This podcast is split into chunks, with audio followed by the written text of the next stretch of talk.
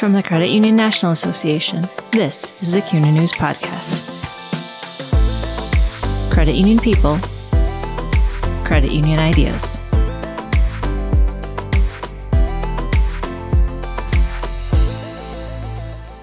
During Women's History Month, people reflect on the courage of women from past generations and celebrate how their efforts molded women into who they are today. I'm Jennifer Plager, Managing Editor with CUNA News. I recently spoke with Lily Newfarmer, President and CEO at Tarrant County's Credit Union in Fort Worth, Texas, Jan Page, President and CEO at Community South Credit Union in Chipley, Florida, and Heather Walter, CEO at Advanced Credit Union in Louisville, Kentucky. The three women are members of the Credit Union Women's Leadership Alliance, or CULA, which serves female CEOs of credit unions with assets of less than $300 million. They spoke about Women's History Month, women who have inspired them, their role as leaders, mentoring the next generation of female leaders, and more.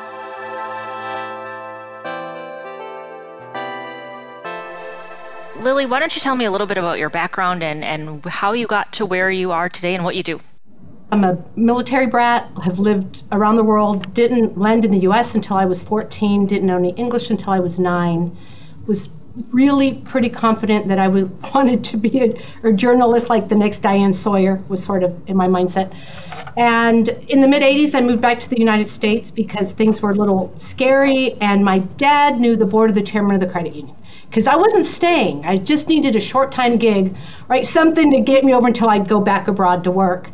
And I started, and it just kind of got in my blood. And next thing I know, I was the CFO, and then before I moved to Texas, and then moved to Texas sort of along the same lines of that gig, and then became the CEO within, I think, three years, 21 years in now.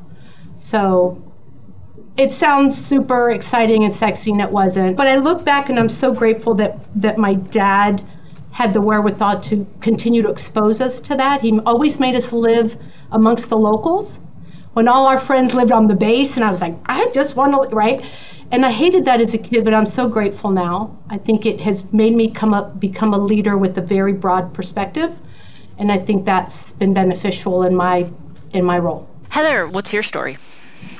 Well, I started fresh out of high school at a local community bank, a very small bank. Started as a teller, which I thought was pretty good job. Really enjoyed that work and knew I enjoyed working with people. Moved to accounting, did some proof deposits, all kinds of things, you know, just very similar to credit unions. You wear a lot of hats. So I had a lot of experience. I was taking my college classes full time in the evenings, and I met a credit union board member that was in a lot of my finance classes and he was telling me about this opportunity at a credit union where the manager was retiring. So I interviewed for that job in front of their entire board of nine men, and I was 22 years old, and they gave me the job. I would train under the manager for about a year and be the assistant manager and then take over when he left. So just a wonderful experience, you know, a lot of trust and faith put in me at that moment, which I thought I could do anything at that age. And now looking back, I got it done, but it's it was a trust exercise for all of us. And what about you, Jan? I grew up in a farm family. And so, where everyone had to pitch in to get the job done. And I came up from the accounting side. My degree's in accounting and worked in corporate accounting for a number of years before going into banking and then finally the credit union. And started at the credit union as CFO for about five years, and I've been CEO for 15. Now you've all, you know, you've told your, your credit union stories. You all sound like, you know, you started and worked your way up through various roles within within the credit unions, and now and now you're all presidents and CEOs. What does being in that leadership role mean to you?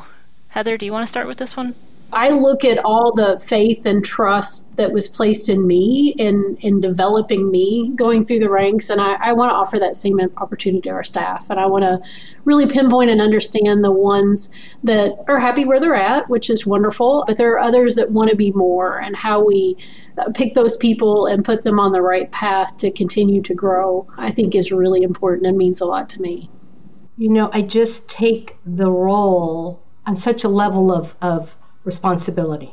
Like I feel uber responsible for the well-being of my team and of my members and and a lot of times it, it actually becomes sort of not the detriment, but sometimes doesn't always become a priority and it should. someone asked me, and I didn't really think about it for a long time. I just kept going and going and going and going and still do. But someone asked me just sort of off cuff, well, well, who takes care of Lily? What does Lily? And I started crying. and I, I mean, I got emotional over that, and I'm like, gee, I, you know, I've been a single mom for many, many years and divorced for many, many years. So I don't have the significant other part. And so, but I have really, really close family ties. We're very supportive of one another. But it made me think about the golly, maybe I should carve out time. I mean, I have fun and I have friends and all of that, but I, I, I take this role and this job so seriously in that I get I can't make everybody happy and please everybody and make my team always responsive and what they need to be, but I have this thing about, whoa, it's on my watch. When it's on my watch, we're going to be at this other level. And it's been part of our success story for sure. But as I'm looking at legacy and, and, and leaving in the next few years, I'm really starting to think about what can it look like for me? So that's off topic a little bit, I, I know, but I think for me it's just so this level of responsibility of making sure things are okay and everyone's okay. And Jan, what about you? I completely agree with both what Heather and Lily said that sense of responsibility over everyone's well being in the staff development. And in addition to that, it's been important for me to allow mistakes to happen and it be okay. Goodness knows I've made some big mistakes and some expensive mistakes in my different careers and and I had others that helped me through those and give me grace and help me grow through them and so it's it's really important for me to share that to let people know you know they didn't know me back then. They didn't see those mistakes that i made but it's okay. And i always say i mean it's not brain surgery.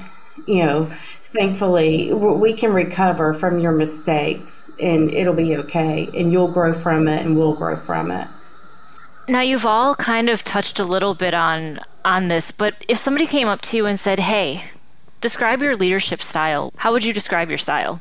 I am very open and transparent and so i like to um, share my thought process with others so that they can see how I derived at that decision. And I'm also open to being challenged. That doesn't bother me. It doesn't make me defensive. I am fine being challenged and others challenging my decision. It helps, I think it helps us come up to the best decision that we can make for our staff and our communities and, and our members.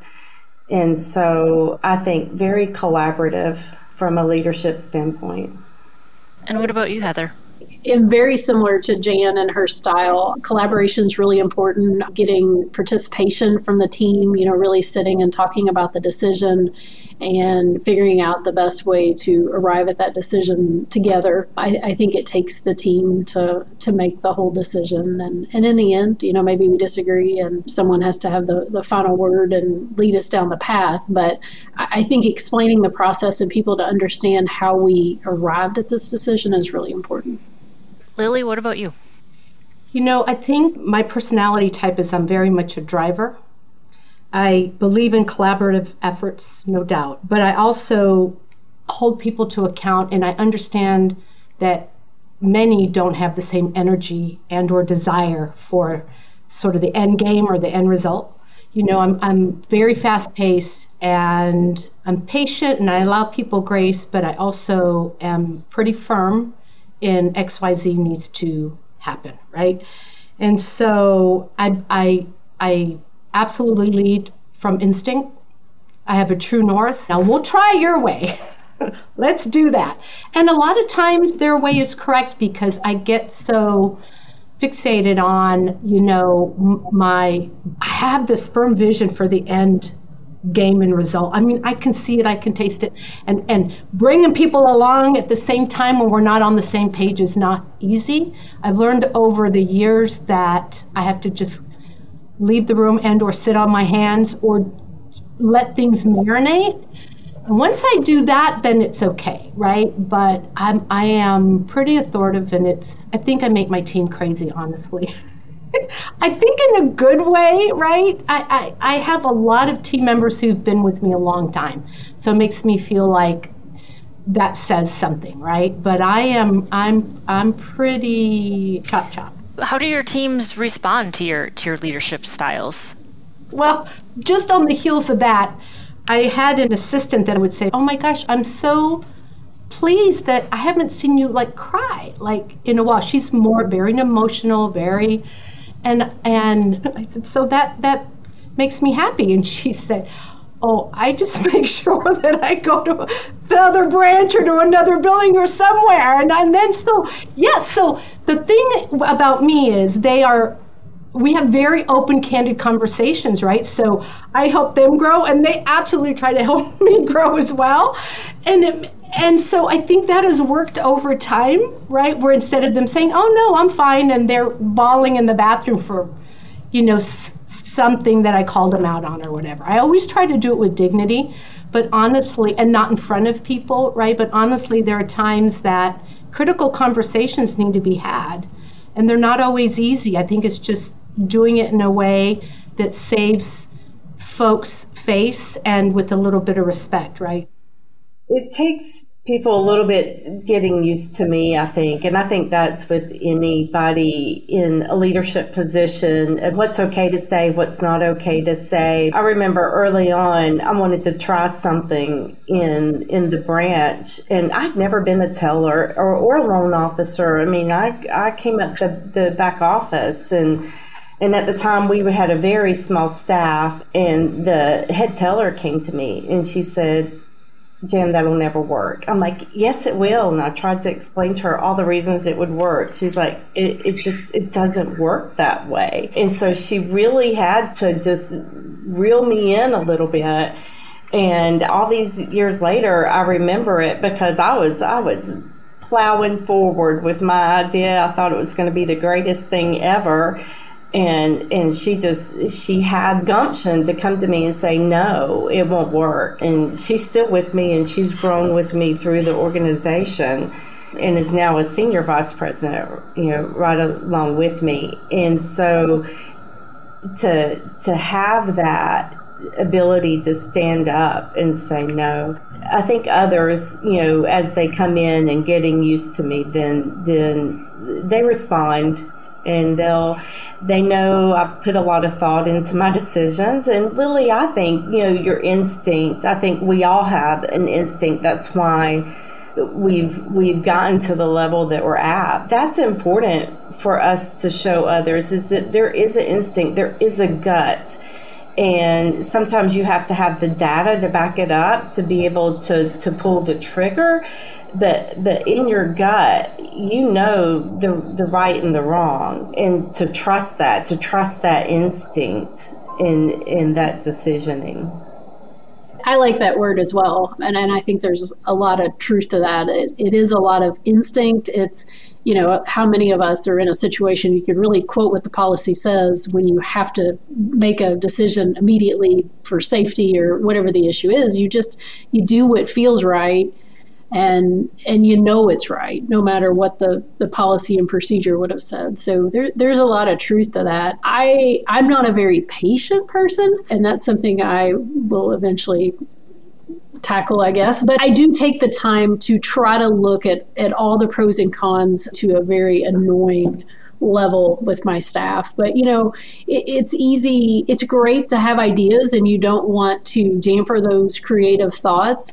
But you got to work through. You know, what's the downside? What's the worst that can happen? Let's talk about. You know, did you think about this? And and kind of walk through that with somebody. And it goes back to explaining the thought process, but but I think in the end, it makes everyone stronger because they know we're going to look at all angles to, to make the decision or to, to grow together.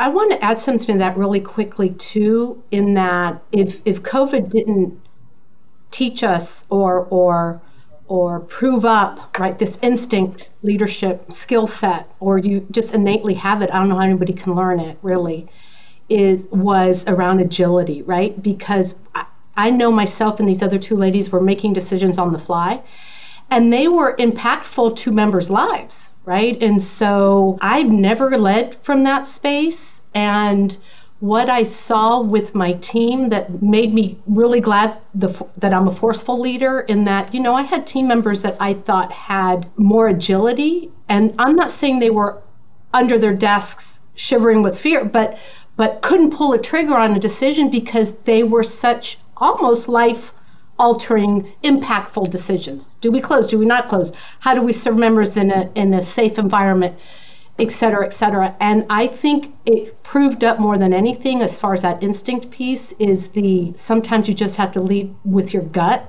and cross your fingers and close your eyes and hop on one foot and and hope for the best because we were all in situations that we'd never been exposed to and so now in, in my shop, we are actually training on agility, on w- what do you do when you got to pull the trigger?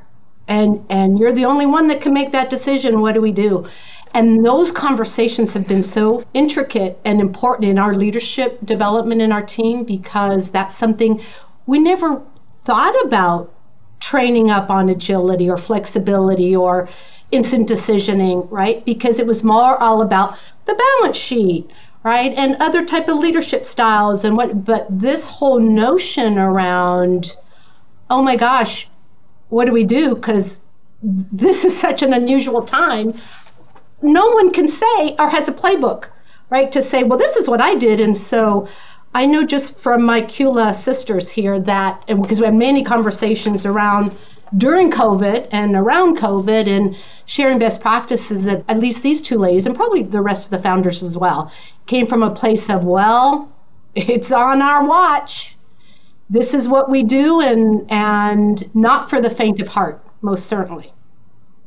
I just wanted to throw that in there because that was such a pivotal, critical sort of learning opportunity for all of us. And not everyone came out really well on the other side. Leaders who run smaller credit unions, especially. Shifting gears a little bit, as I mentioned, this podcast is going in March when we're celebrating Women's History Month. And what does Women's History Month mean to you?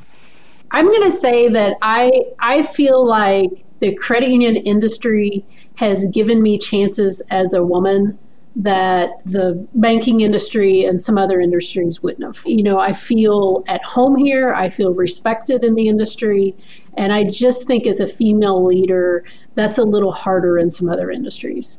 So I want to start there. But as I lead through kind of the history of credit unions and where we started, I'm I'm very proud of CULA and being a part of this organization and you know watching it grow from the origin but and I think that's huge for what's been done. But I look back at like Louise Herring and some of the the credit union founders, and I think of what they did. You know, she was 23, and I still just it, it makes me think we've got a lot of work to do yet uh, in the industry as a whole to even come close to what the people before us did. Yeah, and the Dora Maxwells, and then you know you can go on and on, and they did not have you know, we, we've come a long way, baby, but we've not come all the way, right? There's still so much around, you know, just variances in pay and what have you. But, you know, my first and second CEOs from my very first credit union, and both of them at the same credit union, one retired, moved, and then the other one stepped up. But at any rate, extremely different leadership styles, but both really impactful in a smaller organization. And man, I watched them like a hawk and and it, it developed me as a female leader especially in, in the credit union space around sort of what to do and what not to do. And I, I don't hit it the mark every time not even close. But you know women running smaller credit unions especially there's there's a lot of us and there's a lot of us because not so much today but certainly 20 30 years ago and past men didn't necessarily want that job it didn't have enough status, it didn't have enough pay, it didn't it's a lot of work, right, to run a smaller credit union. And so I just look for, for as far as it being, you know, the the month of the woman or what have you next month, I female leaders, especially in our smaller credit union space, to me, where we have to wear multiple hats, I am so proud of the work that they do and that we hear time and time again from our members at CULA, all women who run smaller shops. It's it's it's mind blowing to me and it's also awe inspiring and it makes me think, heck yeah, we we need our own month to celebrate because it's a big dang deal. We tease each other in a way like one day not so much anymore but one day we'll you know we might be running a window or or approving a loan and plunging the toilet or mowing the lawn. I've done all of that right? And so it just is what it is and just so much love and respect for for the women that are out there and things have improved but we're not there not by a long shot I can remember my um, mother handled all finances for my family. But she signed her checks, Mrs. my dad's name, not her name. And uh, I mean, I'm not that old. And that wasn't that long ago that that women really didn't have rights within, you know, to own property or to have a checking account. Or even if they could legally do no one would give it to them. No one would give them a checking account without their husband on the account or, you know. And so when I think about women's history, I think about the women that fought for that, that fought for those rights. You know, our children just would find it ludicrous that, that women didn't always vote. Again, my mother would joke that she voted to cancel out daddy's vote because she didn't agree with the way he was voting. So she, she felt that was her sole purpose. And so just to not forget that there was a time when we couldn't and now we can. And so, how do we set what is there still out there? What are the barriers still there? and what's going to keep our daughters from being everything that they want to be and how do we set that up and so then they can take they can take the reins and, and, and keep it moving to the next generation are there women in history, either a past woman, a historical woman, somebody you know nowadays, somebody that's famous that, that you all kind of look up to or has inspired you? For me, it's my two grandmothers my mother's mother, her husband passed away when she was pregnant with twins, which would have been her sixth and seventh child. And and so here she is at that time, a single mother, Uh, raising these children, and the fortitude that that took to be able to do that. And on my dad's side, my grandmother, I'm from a beekeeping family, and she really she researched and changed the direction of our family's business by becoming we were queen breeders and, and we actually produced honeybees and sold honeybees. But we would not have done it before we were mainly honey producers. And she said this is not the way. This is not the way for this business to survive. And she researched it and changed it and change the change the whole dynamic of our family that now five generations later is still happening. She she would say she was not stubborn, she's determined. And that is her. She she was just determined and just a force to be reckoned with. And I think about them a lot when I think when I go down a certain track, I'm like, okay, I can do this. I think mine would have to be my mother. I, I think any and really anybody that is trying to have a career raising a family i just I, I, don't know you know talking about wearing a lot of hats somewhere i'm very thankful that somewhere between my mother's generation and my generation the female doesn't do everything at home as much as they used to which has helped a ton but i mean just the the sheer juggling of all the the female friends I have, whether you know they're single mothers with a career or or married with a career, and just trying to to run the household and the the work job. It's just amazing to me. Just to piggyback on what Jan and Heather both shared, and I, you know, I come from from very strong women stock. I mean, absolutely the female leaders in their families, right? So both both of my grandmothers and my grandfathers passed early. One was 40 and the other was I think 42 and left to run the families and the households and and did an amazing job in times where it was a lot harder than what we deal with today.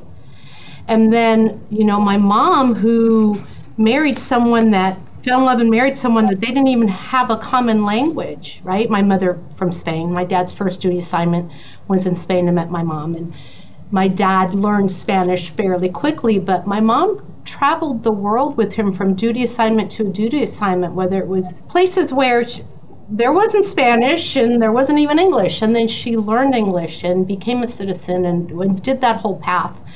And, you know, was a stay-at-home mom because she was the first one, it sort of in, in her her in her lineage where she was af- afforded that luxury because my dad was around until he died early as well, and so it's it's I've watched them as well. I've just had really really strong women influences, and it it gave me it forged a path for me as I watched them and thought that's the right way to be right? And so I, I, feel so lucky that I didn't have, you know, we all know the stories of, of moms and grandmas and aunts and uncles and my sisters who are so amazing who didn't necessarily come from or fell on bad times and struggled, right? And and and how as a youngster you had to live within that realm. I didn't have that. We didn't have a lot, but man, my mom was fierce and she didn't even know English, and she would go to the school and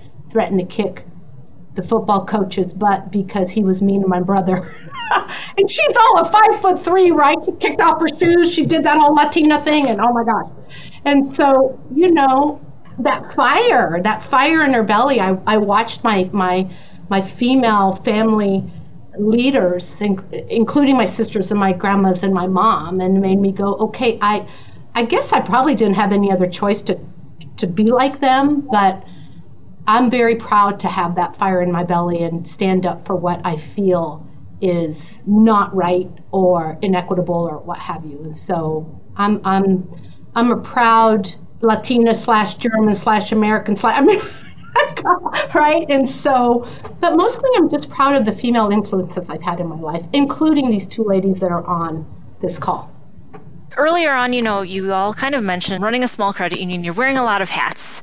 Challenges are inevitable. They're they're going to come up too. So, who do you turn to advice or guidance when when you're faced with with a challenge? You know, I, for me, I have sisters who I'm very close with, two of them. And although they don't understand the business, they do understand and get and love me.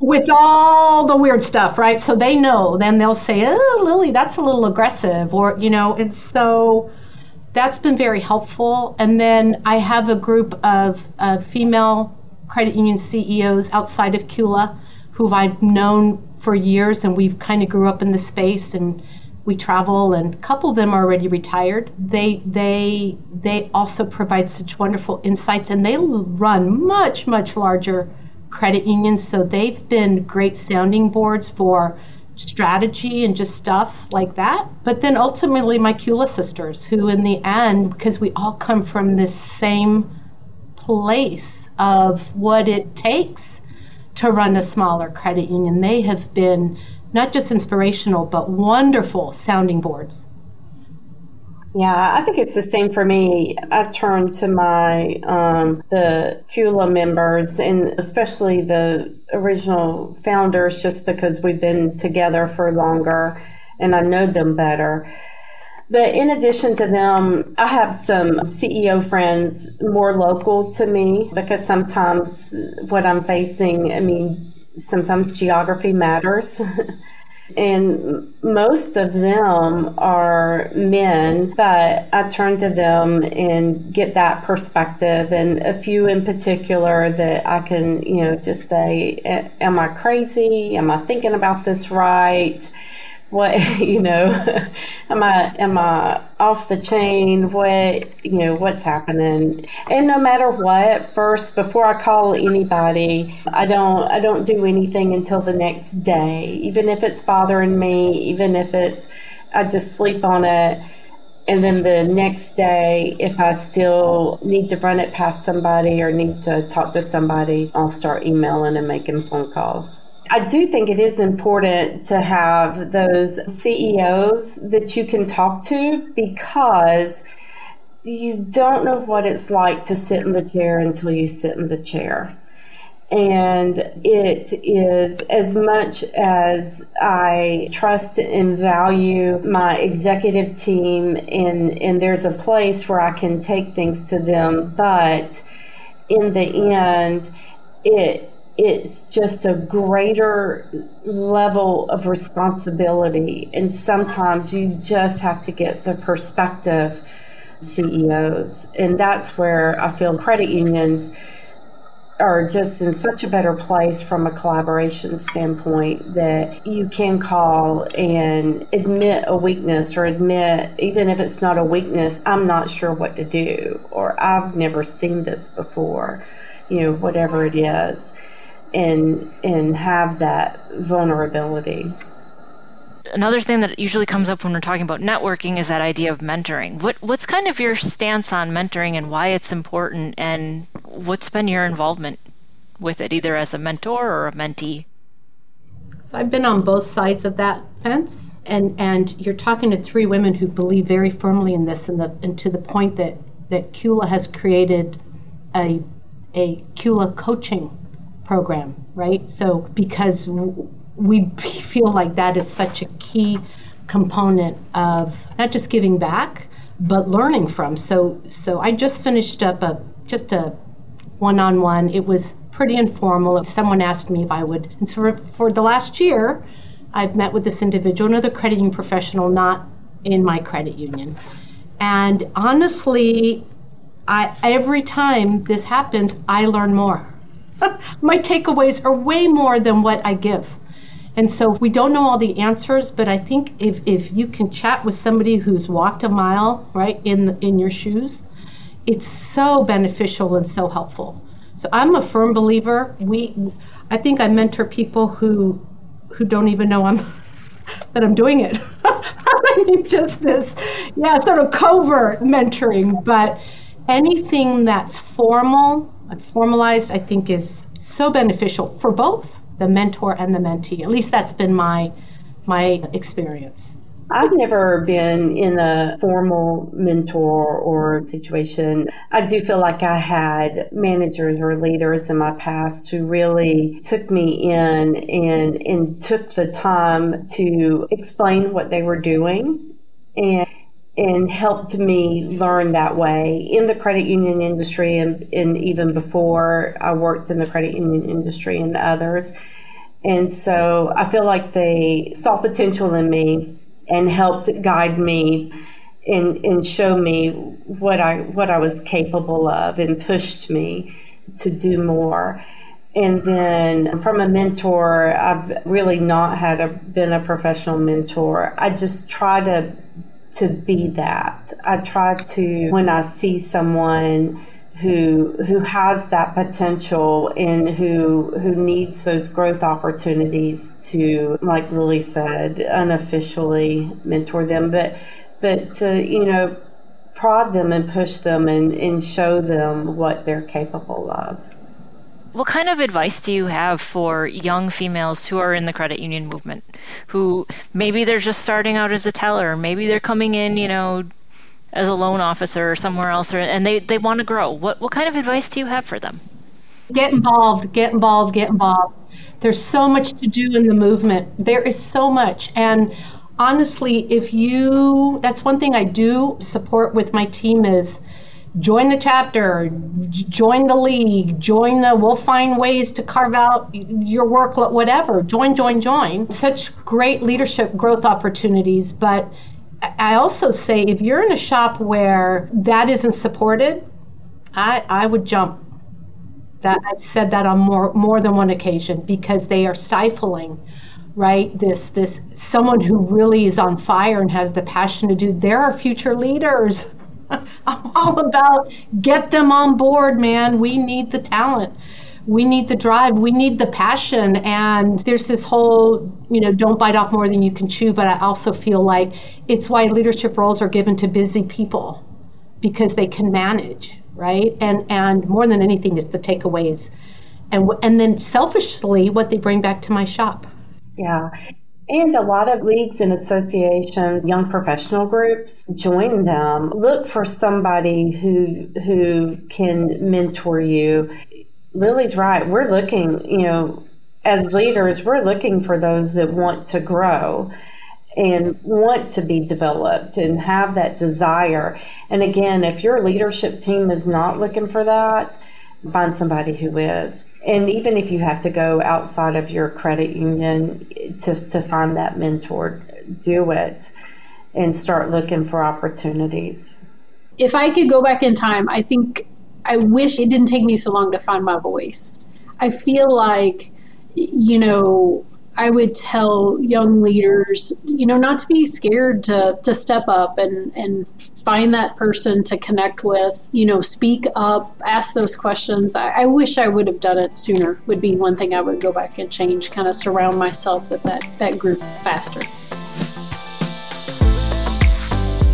Thanks for listening to the CUNA News Podcast. Subscribe to the show on Apple Podcasts, Spotify, Google Podcasts, and Stitcher Radio.